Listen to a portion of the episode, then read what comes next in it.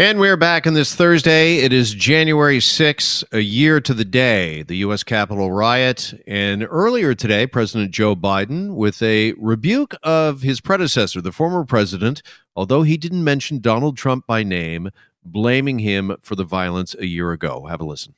We didn't see a former president who had just rallied the mob to attack sitting in the private dining room off the Oval Office in the White House watching it all on television and doing nothing for hours as police were assaulted, lives at risk, the nation's capital under siege.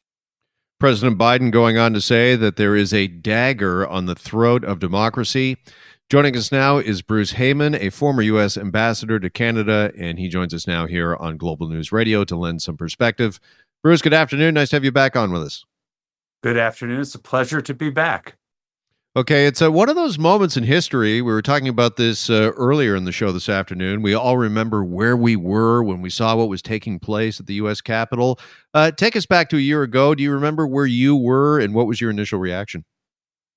So I was with my wife in uh, her office back in Chicago, and it was the TV was on a little bit in the background, and you know it was like wait wait what is this? What's going on? This wait a minute. And you immediately turn your attention to these events.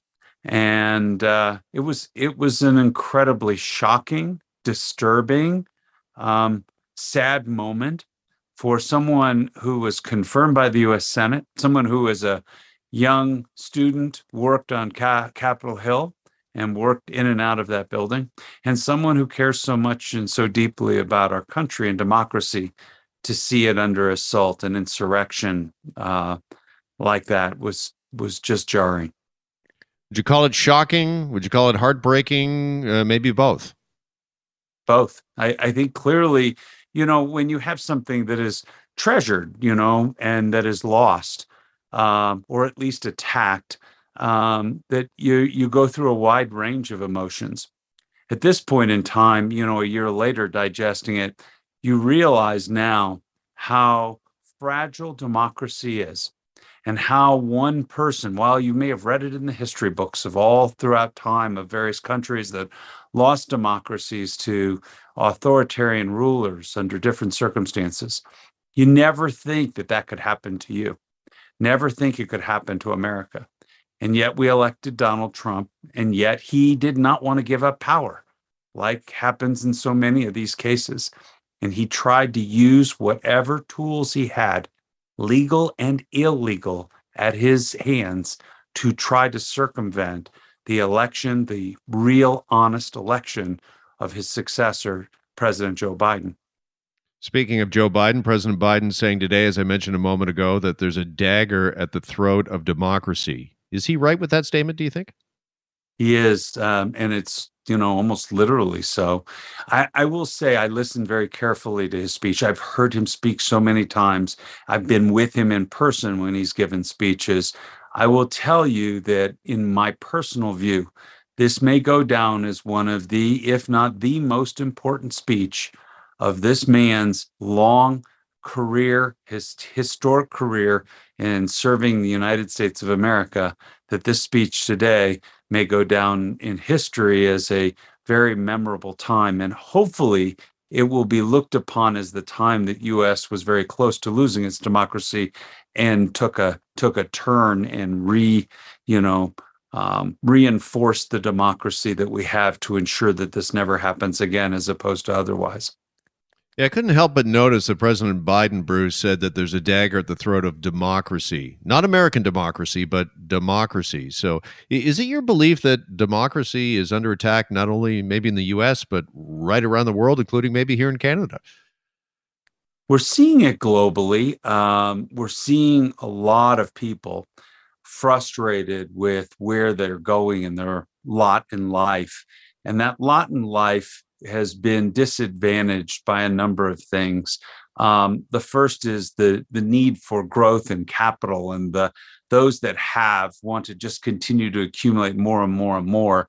You know, in many cases at the expense of those who don't. And so the gap between rich and poor is so wide now.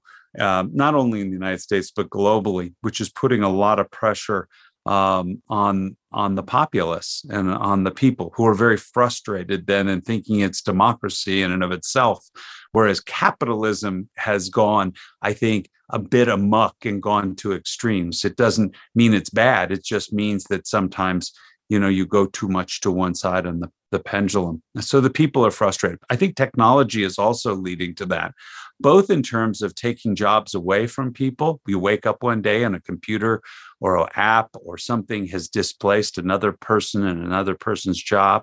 But also now with this technology the ability to perpetrate lies and false information and feed it into people's mindset with algorithms that make you believe that actually this is real news. Yeah, these are some big issues and some big problems. So, uh, how do we tackle this? Do you think, Bruce? How, how do we move forward? Well, you you do it in a number of steps. The the first step is that the most important part of a democracy is the ability to vote and the protection of that vote. And I think that we've identified now through a number of speeches and through reality of what we saw uh, then President Trump do is to try to take the vote away from those who are legitimately able to vote as citizens of the United States. Uh, second, those who do this, who try to take the vote away through illegal means, need to be punished. Um, we're seeing the punishment now put on a number of people. Over 700 people have been charged in the attack on the Capitol from a year ago, but no organizer, no funder, none of the leadership have been charged as of yet. But the attorney general says that stay tuned, there's work in progress here. Uh, number three, we need the people to get out and vote. And because if you get depressed and you don't vote, you're going to let those who kind of control the narrative take it away, which is my message right now for Americans living in Canada. There are more Americans living in Canada than any other country in the world outside the United States. And you're able to vote. If you just go to votefromabroad.org, you can register right now today to vote, and you need to do it every year. That's the crazy thing. Even if you voted in 2020, you need to register again. And so just do it. Like if you're home right now listening to this or in your office and you're an American citizen, go to votefromabroad.org. It's a nonpartisan site, although funded by the Democrats to help um, Americans living abroad vote. It, you don't have to be a Democrat to go do this, although I think you should be considering voting Democrat, which is the party I'm affiliated with. But more importantly, get your vote out.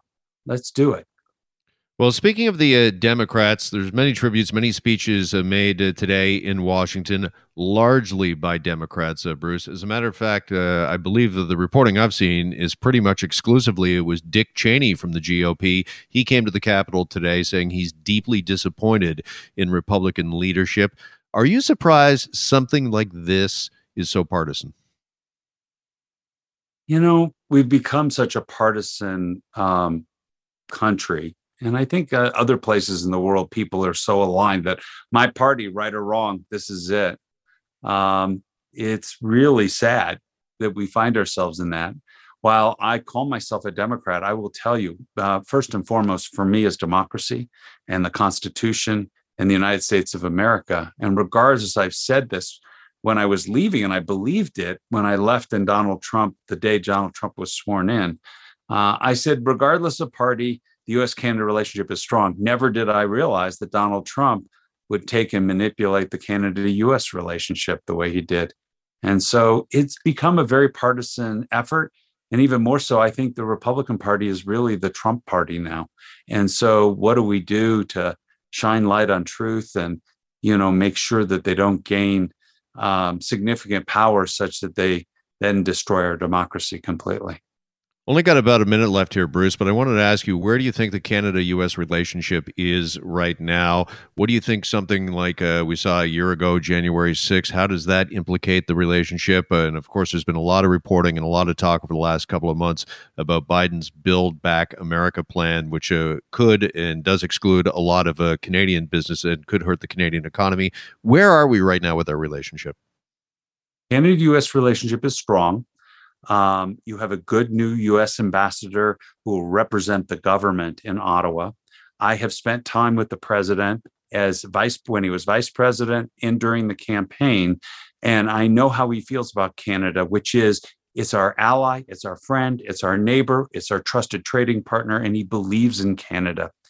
The greatest threat to the Canada US relationship if the US loses its democracy and we get some crazy authoritarian leader, which then dictates terms and doesn't follow the rule of law. And the rule of law is such that we have to work together, US and Canada. Look, we're going to have our differences. We always have some differences. We have such a complex relationship, and the differences get the news. But 98, 99% of the time, we're all aligned. We're aligned so, so much, except during the Trump administration. I would say that's almost always the case. And so I hope we don't see that again. All right, Bruce, I got to leave it there for now. Really appreciate your time with us this afternoon. Thanks so much.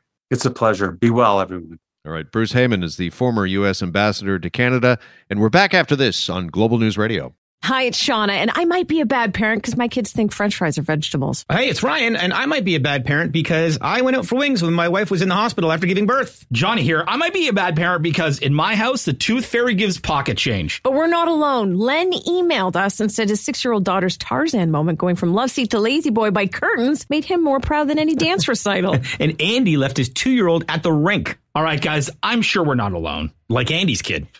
For stories and confessions like this, make sure you check out our podcast. It's called Bad Parents, and it's available wherever you get your podcasts. I left a glove at the rink.